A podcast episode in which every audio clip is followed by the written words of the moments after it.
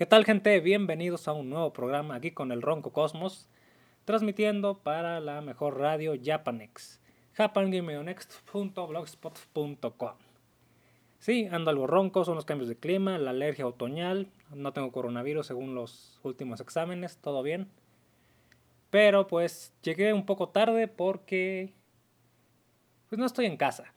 Entonces, al desplazarme a otro domicilio y no hallarlo, pues se me fue un poco el tiempo aparte una descompostura por ahí. Pero bueno, vamos a iniciar. Hoy es 5 de noviembre del año que no se acaba. Del 2020 estamos en la casa de Acuario. Ya saben, para los que hayan visto el clásico meme de las 12 casas del coronavirus. Pues en eso andamos. Bien, gente, ¿de qué van a ser los temas de hoy? Primer tema, y principal, Mercado Libre, la conocida plataforma que, de ventas que se ha caracterizado pues por digamos que expandirse demasiado como muchas de las grandes compañías de ventas online como Amazon, pero esta en este caso en Latinoamérica. También vamos a estar hablando sobre Viruta y Capulina, Solo una muy pequeña mención, ya que realmente estos personajes pues formaron parte de mi infancia, pese a que no soy tan viejo como para haber visto sus películas en cine. Aunque sí podría haber llegado a ver alguna, pero no, no me tocó. Bueno, disculpen la ronquera. Bien, vamos a iniciar. Durante muchos años he vendido en una, la plataforma Mercado Libre. Hubo un tiempo en que solo me mantenía de ahí. Pero últimamente ha, puesto varias políticas bastante extrañas, alguna culpa del gobierno federal, por una ley que se venía impulsando desde el año 2018, como mayo del 2018, antes de, justo antes de que entrara el PG se empezó a impulsar esta ley de cobrar impuestos a las plataformas digitales y eso incluía las de ventas, las entregas de domicilio de comida, transporte de personas como son los casos de Uber, Didi y demás. Y pues bueno, Mercado Libre empezó, digamos que a ponerse más exigente. Yo durante muchos años la verdad me he quejado de Mercado Libre. La verdad es que cuando inició hace unos 6 años me iba muy bien. O sea, cuando inicié yo. Comprando llevo muchos años pero vendiendo hace unos 6. Pero resulta que me pidió hace poco RFC y demás. Yo ya estaba pagando impuestos, ¿eh? Pero me volvió a pedir los datos fiscales. Y dije, ¿para qué? Entonces, si no, si no dabas los datos fiscales actualizados o no sé qué, te iban a cobrar el 50% de comisión por venta. Mucha gente hizo estupideces como que daban el envío gratis y ya, ya con la comisión normal y el 50% extra terminaban perdiendo dinero. Así estupideces de mercado libre. Bueno, en mi caso, entre ICR, IVA y no sé qué otra porquería, a mí me cobraba alrededor del 20% de impuestos. Ahorita me está cobrando el 22%. No es un gran aumento. Lo que le dolió a mucha gente fue la que no pagaba impuestos como tal. Y pues se pusieron a llorar, a patalear, etc. Bueno, eso es lo de menos en mi opinión, para mí. Para la gente que no pagaba impuestos, pues les arde el fundillo hasta el fondo. Disculpen la expresión, pero en serio, están muy molestos. Y como yo sí pagaba impuestos, solo me aumentó un pelo más. No me molesta demasiado. El problema es que obviamente los pequeños aumentos se le cargan al consumidor. Y hay que ser claros, Mercado Libre no es una plataforma barata. Claro, puedes encontrar alguna que otra oferta, sobre todo en cosas usadas, sobre todo en cosas que pues a lo mejor en tiendas físicas ni encuentras, marcas desconocidas de algo, pero realmente Mercado Libre es caro. Por citar un ejemplo, los candados ultra reforzados que yo compro y que los he comprado en Amazon, en Mercado Libre pueden estar hasta el doble o triple de su precio, sin exagerar, el mismo modelo con el mismo código. Y digo, ah, pero en cambio otras cosas no sé, como una un mueble, a veces en Mercado Libre son más baratos. No sé por qué. En serio, yo he comprado muchas cosas en Mercado Libre. Creo que he comprado más o más años de lo que he vendido. muchas cosas. Y aparte hasta me dieron crédito por comprador compulsivo de monos, no sé, de monos chinos. ¿Ustedes han usado Mercado Libre? Mm. Bueno, pues la copia barata de Amazon o eBay, creo que vaya ni suena, ya ni si exista. Pues resulta que últimamente trajo una idea, una idea, mm, ¿cómo decirlo? Una idea castrante. ¿Por qué? Una idea que sientes que te está sacando de la plataforma zapatadas. Que te obliga a quedarte o te obliga a irte. ¿Y a qué voy? Yo tenía tres o cuatro plataformas o cuentas de Mercado Libre de respaldo, todas con buena reputación, pero resulta que si no tenía, que antes te medía, tenía yo una reputación perfecta de 100%. Todo bien entregado. Todo bien envuelto. Con la descripción de la cosa, del objeto, de lo que fuera, del producto, de la mejor manera. Y precisamente hace unos meses yo estaba revisando mi reputación. No vendo tanto para ser un mercado líder, pero estaba cercas, muy cercas. Pero resulta que Mercado Libre me mandó un correo. Tienes que vender más para que mantengas el, color verde de los mejores vendedores. En primer lugar, si no estoy vendiendo es por culpa de esta plataforma que no tiene suficiente clientela, al menos de las cosas que yo vendo. Pero me dijeron que iban a pasar después de una cuenta activa de años y años y años, con, con probablemente la mejor reputación de, de Mercado Libre, entre los mejores, si no es que el mejor. Así, así era el trato mío y personalizado, muchas solicitaciones y demás. A veces sí me revolvía con tanto cliente, pero por lo general a todos les respondía rápido, les, les empacaba bien el producto, si era algo usado o alguna pieza de recambio o una refacción, todo bien descrito, con las fallas que tal vez pudiera tener o, o detalles. Pues resulta, saludos Shadow Kaiser, Dice Darker, voy más con Amazon o Linio. Mercado Libre no se me hace confiable. Linio nunca la he usado. Amazon sí. Hay otra por ahí. ¿Cuál era? Esa china. No, no me acuerdo cómo se llama. Una empresa china que te manda cosas bien baratas. A veces ni llegan. no, recuerdo cómo se llama. AliExpress, esa mera. Ahí he comprado varias cosas. Pero Mercado Libre, después de decirme que si no vendía que 200 o 300 productos de tal precio por mes, iba a pasar de tener el color de los mejores vendedores de toda la historia a tener el color novato, que yo no tenía ventas. Así me paga Mercado Libre tantos años de buena reputación, tantas ventas con ellos, tanto esfuerzo, porque se me hace muy injusto que porque te falten 10 o 20 ventas al mes, resulta que eres de los peores vendedores según su nueva política. Pese a que no has defraudado, defraudado a nadie, pese a que has entregado todo bien, pese a que recibes felicitaciones, la gente ve el color de vendedor nuevo y las ventas disminuyen dramáticamente 90%. Así menos voy a lograr alcanzar el nivel que Mercado Libre te está pidiendo. Porque si te quiten el color, ¿cómo vas a tener el color de mercado líder o vendedor destacado, es imposible. Dice Chado Kaiser, Gato Cosmos, ¿se pondría la vacuna rusa o la inglesa contra el COVID-19? Mm, le voy más a los rusos. No sé, a ver si empiezo a hablar en ruso. Sería gracioso. Bueno, y volviendo a lo de Mercado Libre. Pues Mercado Libre me acaba de quitar mi reputación de 100 perfecto. Y según ellos, soy un vendedor novato que jamás ha vendido en la plataforma. Pese a que tienen mis datos fiscales, pese a que estoy certificado. No sé si lo sabían, hace unos años Mercado Libre te pedía certificarte con tus datos fiscales, identificación y demás. Y te daba una palomita. Ahora ya no. Ahora es a fuerzas que todos tienen que ser identificados fiscalmente. O te cobran o le pierdes dinero al vender ahí.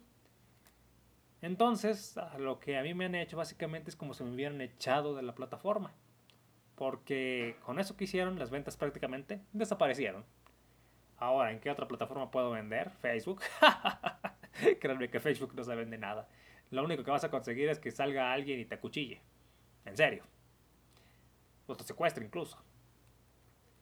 Entonces, pues, pues. Mercado Libre básicamente echó a su, al, vendedor promedio, por así decirlo. Un vendedor que, que puede trabajar desde casa con, no sé, 100 productos, por decir algo pero que no puedo competir con empresas enormes como la misma Steren que vende directamente en Mercado Libre. O Venoto, por ejemplo, una empresa de ciclismo y partes de moto también incluso.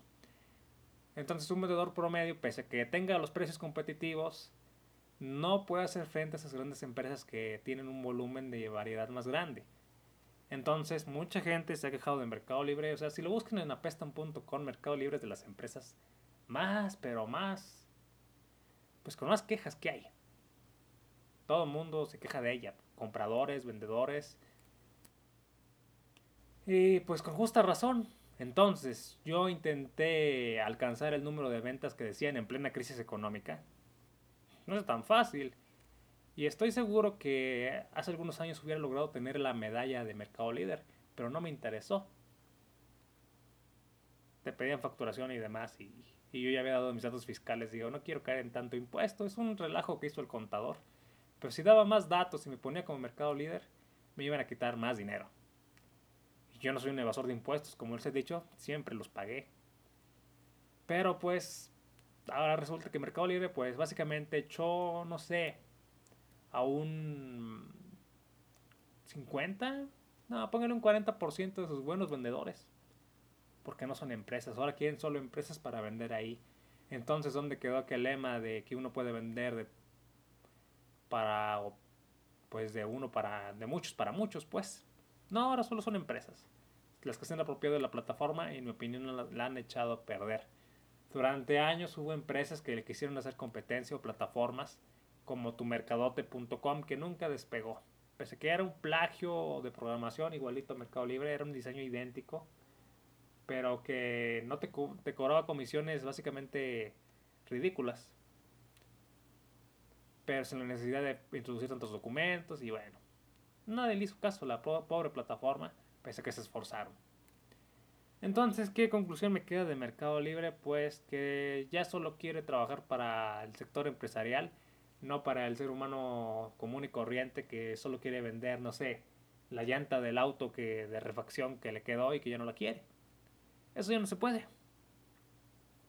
Claro, lo puedes hacer, pero sin una reputación que te respalde, muy difícilmente se va a vender algo. Créanme que yo me puse con mi señora que intentara vender hace unos años con su propia cuenta para que se mantuviera ella misma, pero nunca vendió nada. Yo para cuando empecé a vender, para empezar a ganar reputación, en serio, daba cosas casi el costo, les ganaba 3 pesos, por ejemplo, y sin exagerar. Pero funcionó, gané reputación porque daba demasiado barato. Y luego ya empecé a dar los precios pues normales. Pero ella pues quiso dar el precio normal y nunca, nunca logró vender nada. Simplemente porque salía como vendedora nueva. Y la gente, con justa razón, desconfía de ese tipo de vendedores que vendes un celular de 5 mil, 6 mil pesos y luego también una, una barrita de chocolate. Casos reales de que conozco. Bueno, ¿qué puedo decir? Mercado Libre, pues púdrete. Para comprar, la verdad es que la plataforma creo que es mejor que para vender al menos para la gente que no es un super empresario que tiene una variedad de productos impresionante. En fin, cambiemos de tema. Viruta y Capulina. Durante años, creo que pregúntale a tus padres si tienes mi edad, si es que están vivos, Fue, o tíos, no sé. O quizás si tienes mi edad, si llegaste a conocer el impacto que tuvo Capulina y Viruta. Cuando se habla de grandes cómicos de México, siempre se habla de Cantinflas, Chespirito, y luego en un tercer puesto, que quizás debería ser un poco más destacado, está Viruta y Capulina.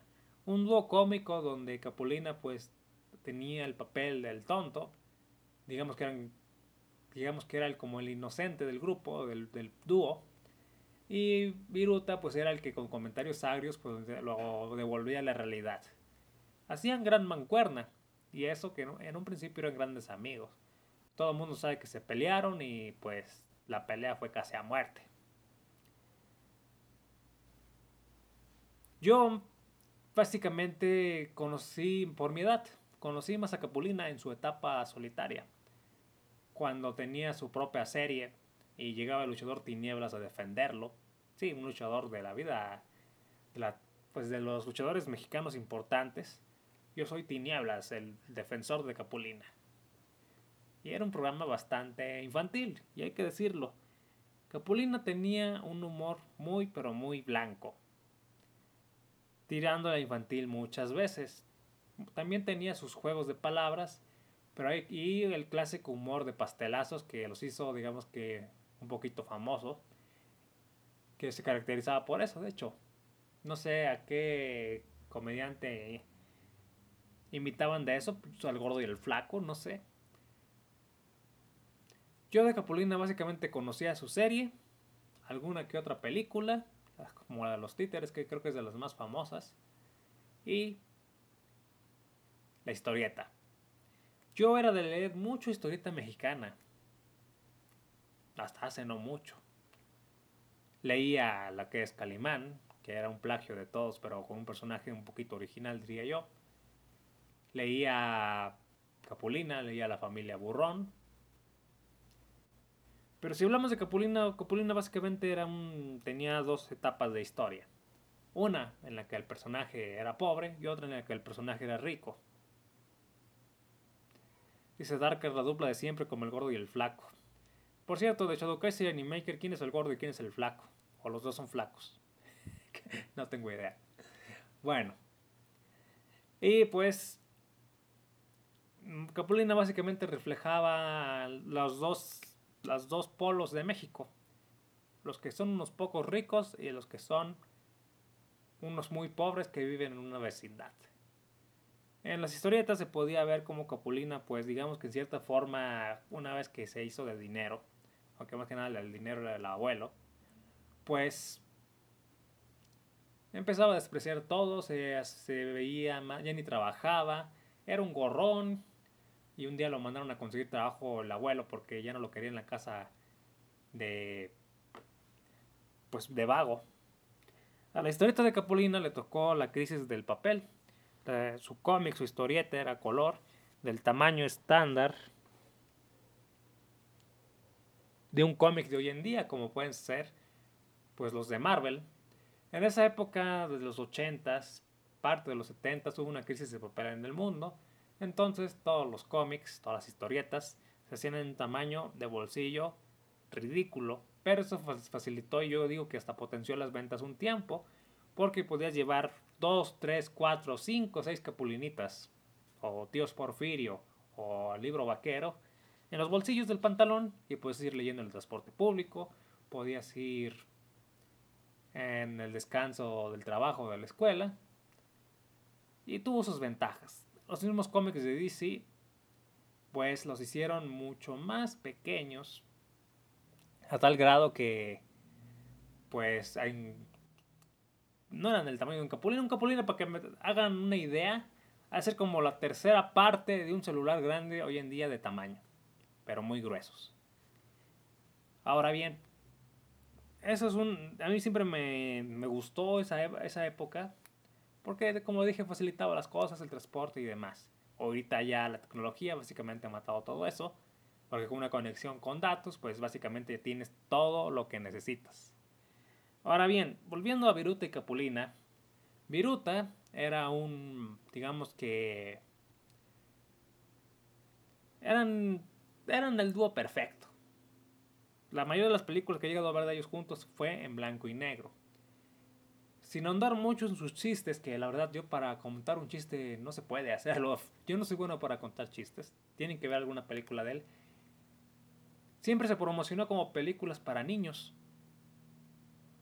Dice Hyrule. Yo recuerdo ver a Capulina con el Tinieblas y Aluche. Sí, yo también. El Aluche, ese pequeño inanito que se parecía un poco a. ¿Cómo se llama este personaje de los Guerreros de las Galaxias? Chewbacca. Chewbacca. Sí, ese mero. Y bueno. Viruta, pues, era un gran amigo de Capulina. Amigo íntimo de, de toda la vida. Y y muchos decían que eran celos profesionales, que Capulina lo opacaba. Es que digamos que lo separan y el que es, digamos que pierde menos es Capulina. ¿Por qué? Porque al ser un humor blanco, pues Capulina era inocente del dúo. Entonces su personalidad, pese a que nunca volvieron a tener el mismo éxito que cuando estaban juntos, su personalidad pues le ayudaba a destacar y luego esas ocurrencias para la serie como el Tinieblas y la Luche. Y pues, mm, ¿cómo decirlo? Dice Darkar, solo llegué a conocer el libro vaquero. Las historietas de Capulina no las llegué a ver. Ok, las historietas de Capulina más o menos desaparecieron en 1993 en México y de hecho eran reimpresiones de las historias antiguas que habían adaptado al formato pequeño. El libro vaquero, pues creo que todavía lo he visto. No sé si sean números viejos, pero sí lo he visto, ¿eh? Son puras cosas cachondas. Al menos las portadas. nah, pues está seguro que si la portada está así, lo abres, está peor. Bueno. Viruta, pues digamos que era un tipo que se daba al respetar, al hablar pero sin Capulina no, no podía contrastar su personalidad. Y pese que ambos tenían talento para cantar para los niños, para hablar con las audiencias, para ser, como podría decirse, showmans, en dos showmans muy diferentes. Y Capulina, pues, era el gordito carismático que todo el mundo quería.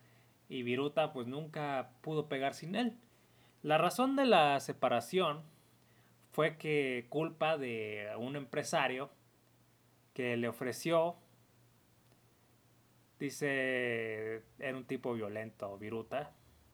Pues me estuve leyendo como 20 artículos ayer de, de este dúo y no encontré nada al respecto de que fuera un tipo violento. Pero sí lo parece, no lo voy a negar. Pero bueno, a Capulina le llegó la oportunidad de tener su propio programa en televisión como una especie de presentador el, digamos que la cara principal del programa, pero solo a él. Obviamente a Viruta le molestó muchísimo porque se supone que eran como uña y mugre o uña y carne. Dice, no, ¿cómo es posible si somos los dos? ¿Cómo es posible que le ofrezcan un show solo a él? Y negociaron de tal manera que Capulina todavía, digamos que con el,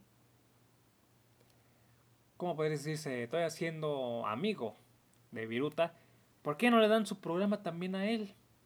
Aunque estemos separados, si no, no. Pues estúpidamente eso pasó. Le dieron un programa a cada uno. Y digo, ¿por qué no los juntaron? No sé quién habrá sido el empresario hijo de... Ustedes entenderán. Que los separó. Y pues... Eh, yo solo me quedo con la idea de que pues era un empresario que tal vez está lo hizo a propósito. Porque al final el programa de Capulina sí tuvo éxito y el de Viruta tristemente no. A tal punto que Capulina se puso tan exigente que dijo, bueno, ya me tienen a mí aquí, ya no quiero ganar esta miseria, el programa ha sido un éxito, quiero que me paguen igual como si estuviera con mi compañero. Y lo hicieron, le pagaron como si estuvieran los dos juntos a Capulina porque su programa fue un éxito. Viruta, su programa fue un fracaso y se canceló. ¿Qué pasó? Viruta empezó a odiar a Capulina. Ah, o sea, cobras lo mismo que los dos, pero sin mí. Y llegó al punto que, pues, Viruta nunca lo quiso ver. Jamás lo quiso ver.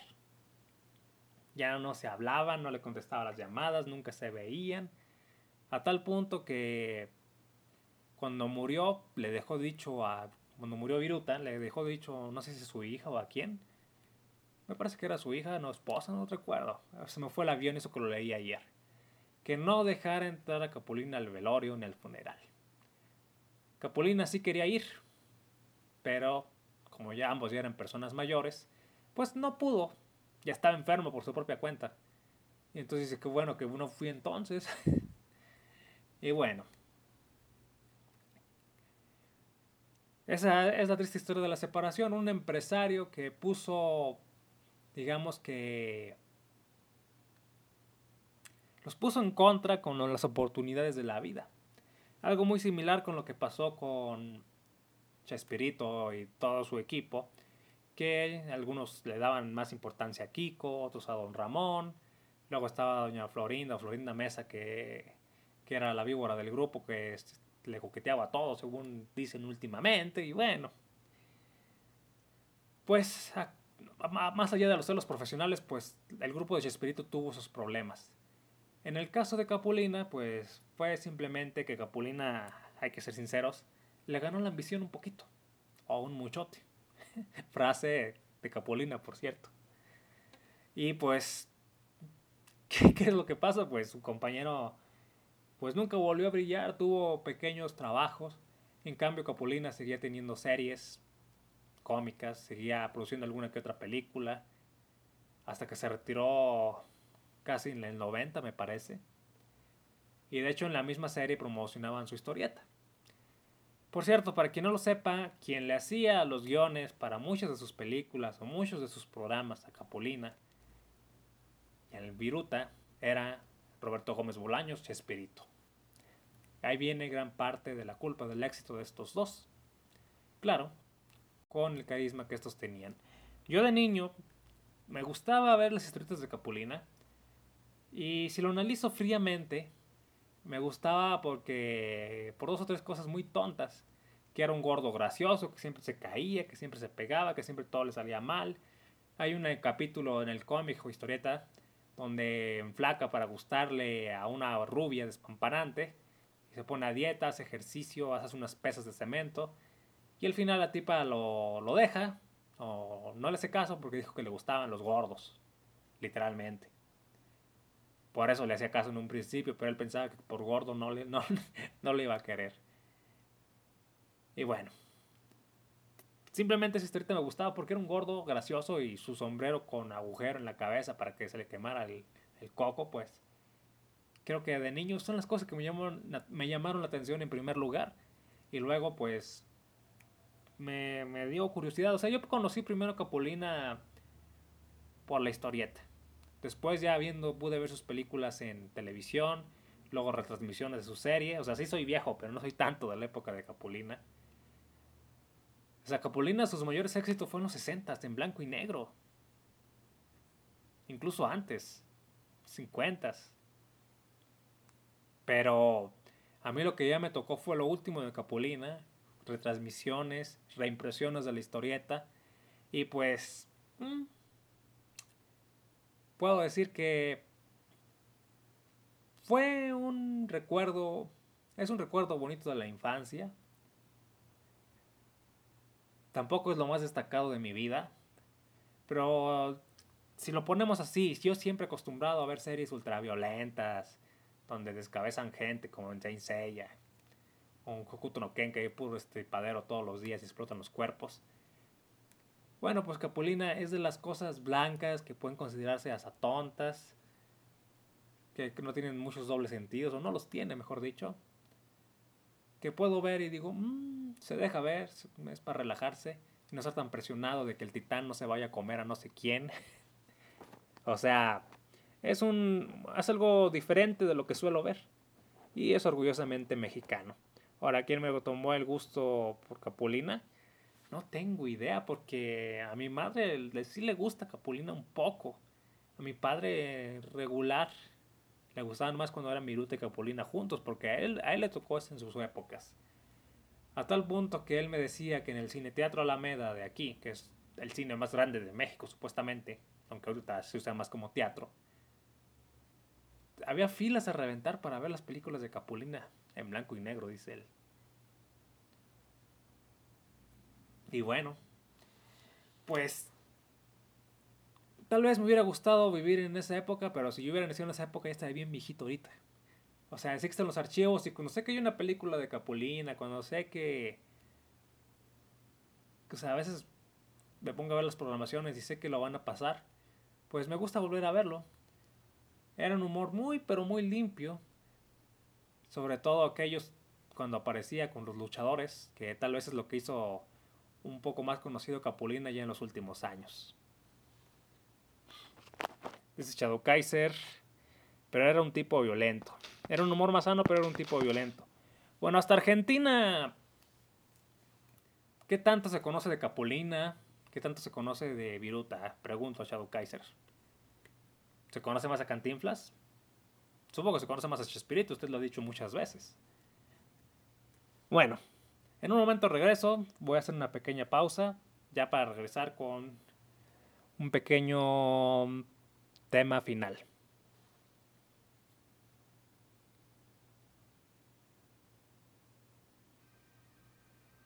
Bueno, ya volví, tomaba algo de agua.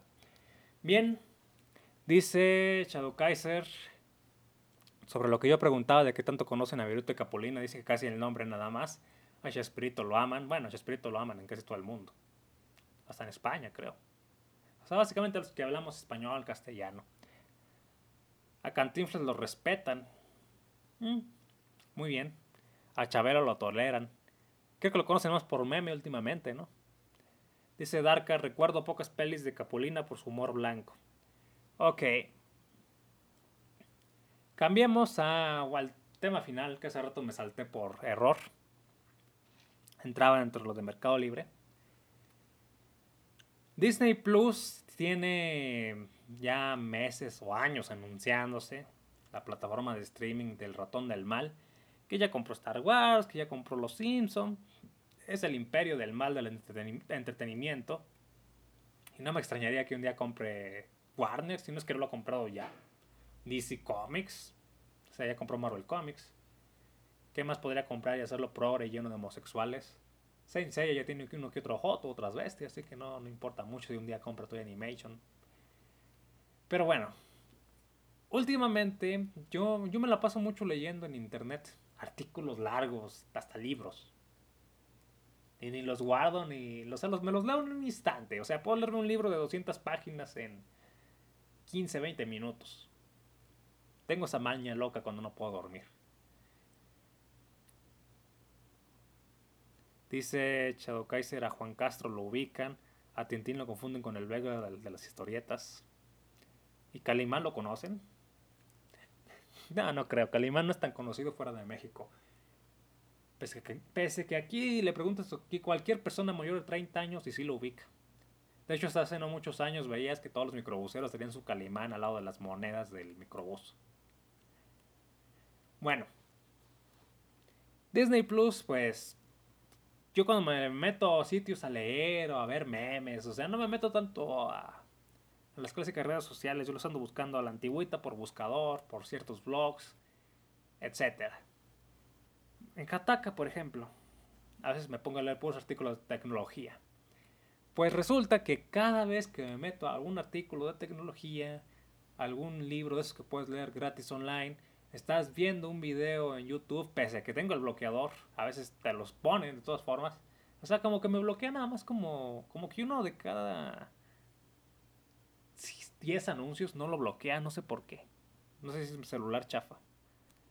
Estoy llegando al punto que descargo los videos para no ver publicidad, pero mientras pierdes tiempo descargándolo. Entonces, me ha salido publicidad de Disney Plus todos, todos los días. Todos. Un conocido de que vive en Gringolandia, él me decía que, que cuando la plataforma de Netflix puso a One Piece en pues digamos que en estreno de catálogo, que había un montonal de publicidad, que hasta comerciales en la tele, vaya, el streaming recurrente publicidad en la tele en estos tiempos, pero que en YouTube, cito que se metía publicidad para One Piece y que con los caballeros me hicieron eso, malditos gringos. O maldito Toy Animation, mejor dicho. Pues bueno, yo estoy así, pero con Disney. Yo digamos que tengo un odio a Disney desaforado, o sea, está exagerado. Nunca he podido respetar casi nada de Disney. Yo pensé que decía Tintín el de las. El de las historietas. Tintán Valdés, es el hermano de Don Ramón, el loco Valdés. Dice, yo sí conocí a Calimán, bien por Darker. Y volviendo al tema principal,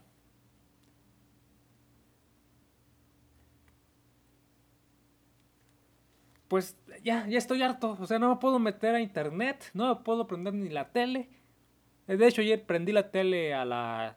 ¿Qué canal era? El Imagen. Canal derechista. Y estaba viendo un programa como un especie de noticiero, pero estaban hablando de algo de tecnología. Y resulta que después hablaron de Disney Plus. O sea, ustedes también. O sea, se ve que Disney está pagando publicidad por todos lados de una manera exagerada. Pero si vemos las competencias que es Netflix y Amazon Prime, pues no sé, o sea, no hay a quien irle. O sea, Netflix lo que le agradezco, entre comillas, es que tenga a los Caballeros del Zodiaco, que tenga Messenger. Los ha dado a conocer sobre todo a los caballeros. Realmente me he fijado que los niños ahora sí conocen a los caballeros. Créanme que eran pocos.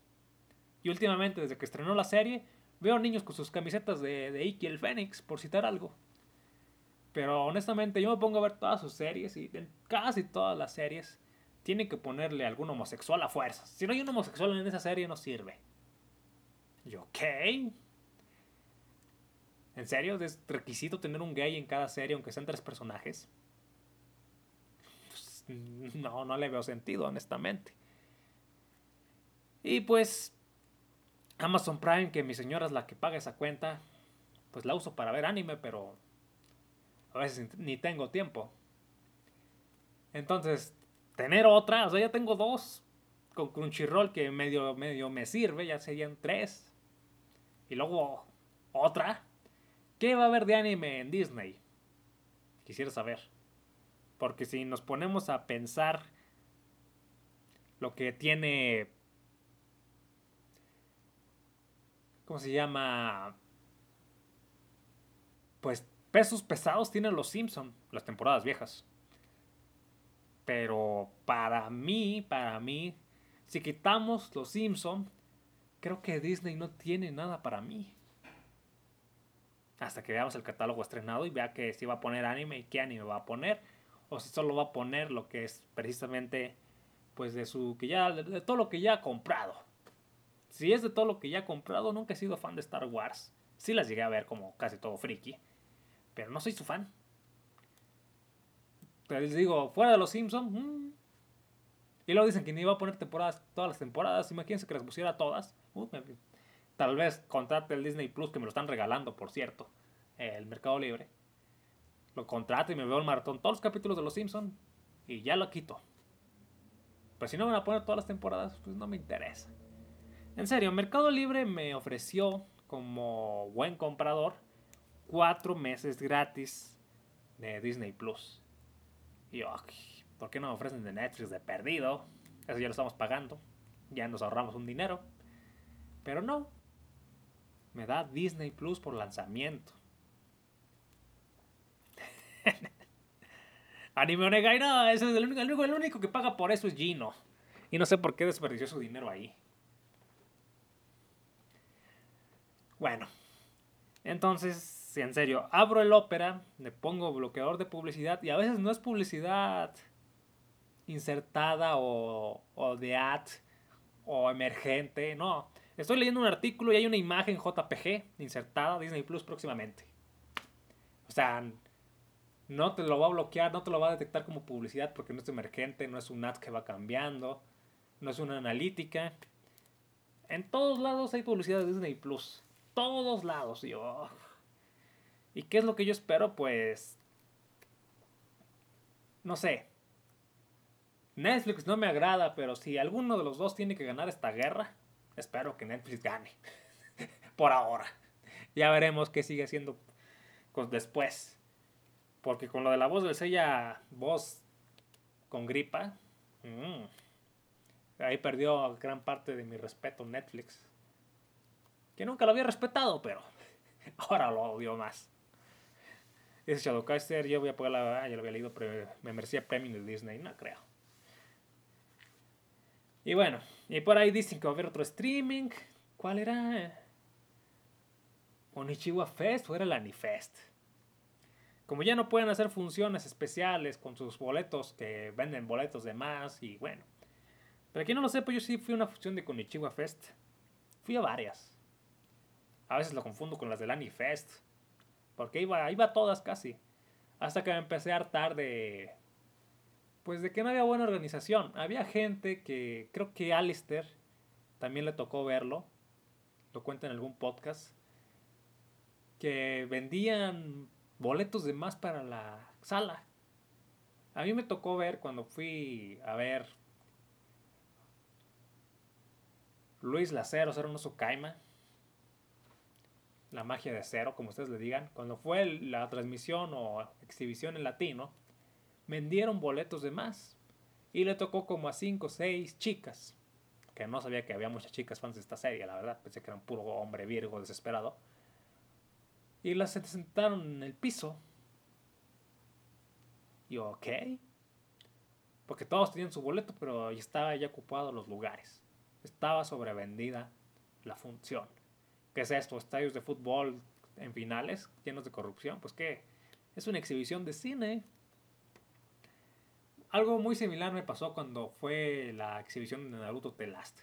Pero bueno, dejando eso de lado, Dice Hyrule, plataforma del Anifest. Ok. No, ya son demasiados streamings. O sea, el Crunchyroll yo lo uso en modo gratuito. Y créanme que de mi favorita era Daisuki.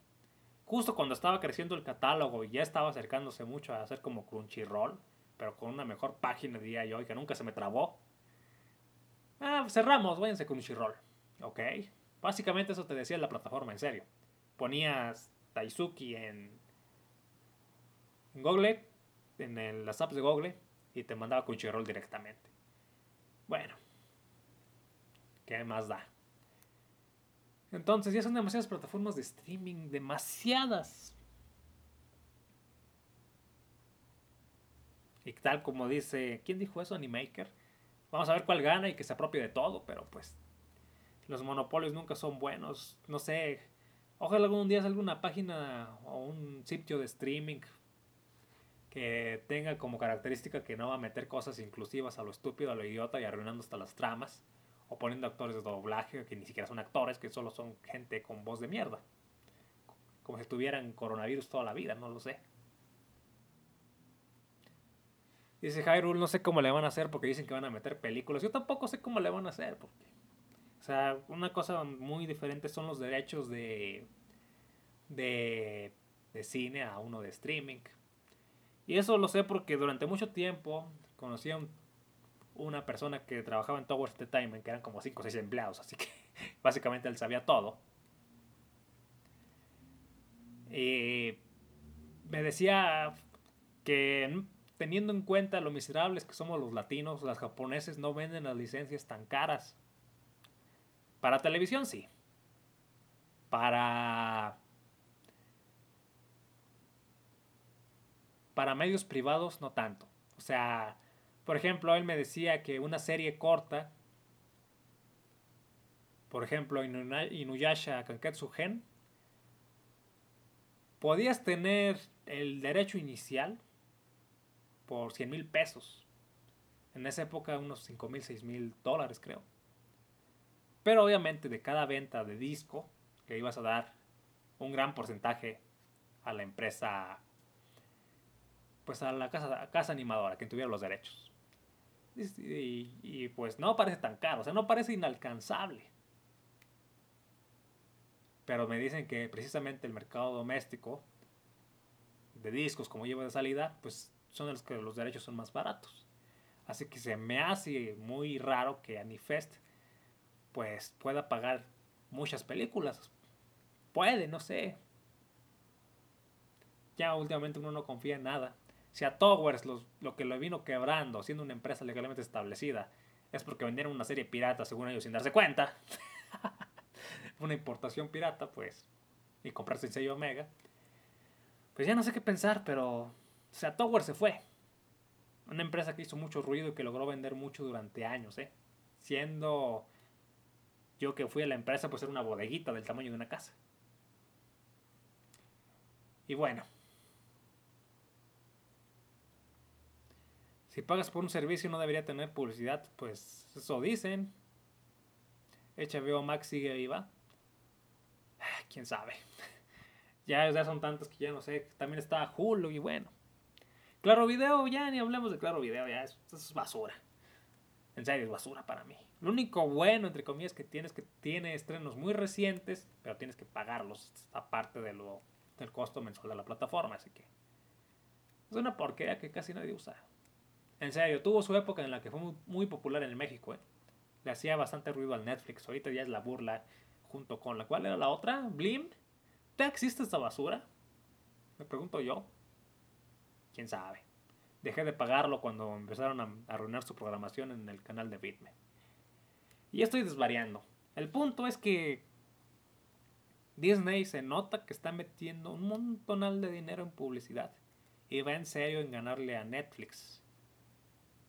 ¿Le ganará? Espero que no. A menos que Netflix traiga algo muy bueno. Dice Hyrule, no se olvide de Blim. Sí, es lo que acabo de decir. Pero por Dios. Blim. Yo mientras voy a dedicarme a ver Pluto TV, yo creo. Ya que más queda. Bueno, ya es todo por mi parte. Si contratan Disney Plus, estoy seguro que no faltará algún loco que lo contrate. Jin. Sí, algún loco. Solo para probarlo. Y vamos a ver que nos comente qué hay. Qué tal está la plataforma, si se cae y demás. Porque a mí hasta Netflix se me ha caído, pero solo dos veces. Hay que aceptar que Netflix se ha caído, pero solo se ha caído dos veces en todos los años que llevo usándolo. Crunchyroll se caía cada cada semana a veces. Sí, Pluto TV sí lo, sí lo estoy usando, de hecho. Estaba viendo, ¿qué estaba viendo? Rambo. La penúltima la estaba viendo ahí. Y por cierto, hablando de plataformas de streaming, también está Cinepolis Click. Que ha rentado una que otra película ahí. Pero son películas muy recientes que acaban de salir de cine. Solo así. Y bueno, ya es un montón de streamings. Creo que uno solo queda escoger el que más se le adecue a sus gustos y tristemente pues creo que Netflix es la que le está pegando a mi chaburruqués, poniendo a Messenger y a los caballeros. Amazon pues eh, me parece buena a secas. Y Disney, pues ya, en serio, no quiero contratarla, pero mi señora dice, ay, te dieron cuatro meses gratis, usémoslo. Ay, no. A ella le gusta todo lo de Disney. A mí me, a mí me da asco todo lo de Disney. En fin. Ahora sí me despido, gente. Gracias por haberme acompañado. Iré a correr un poco, a ver si lo logro ganar aquí esta semana, que lleva como cuatro semanas haciéndome pedazos. En fin. Ah, debo hacer la tabla de la semana también. Bueno, en la noche la hago. Cuídense, gente. Gracias por haberme acompañado. Saludos Satanic, saludos Darkar, Hyrule, Shadow Kaiser. Hasta la próxima semana y recuerden, hoy no hubo música de fondo porque no estoy en casa. Ya en un rato regreso. Adiós.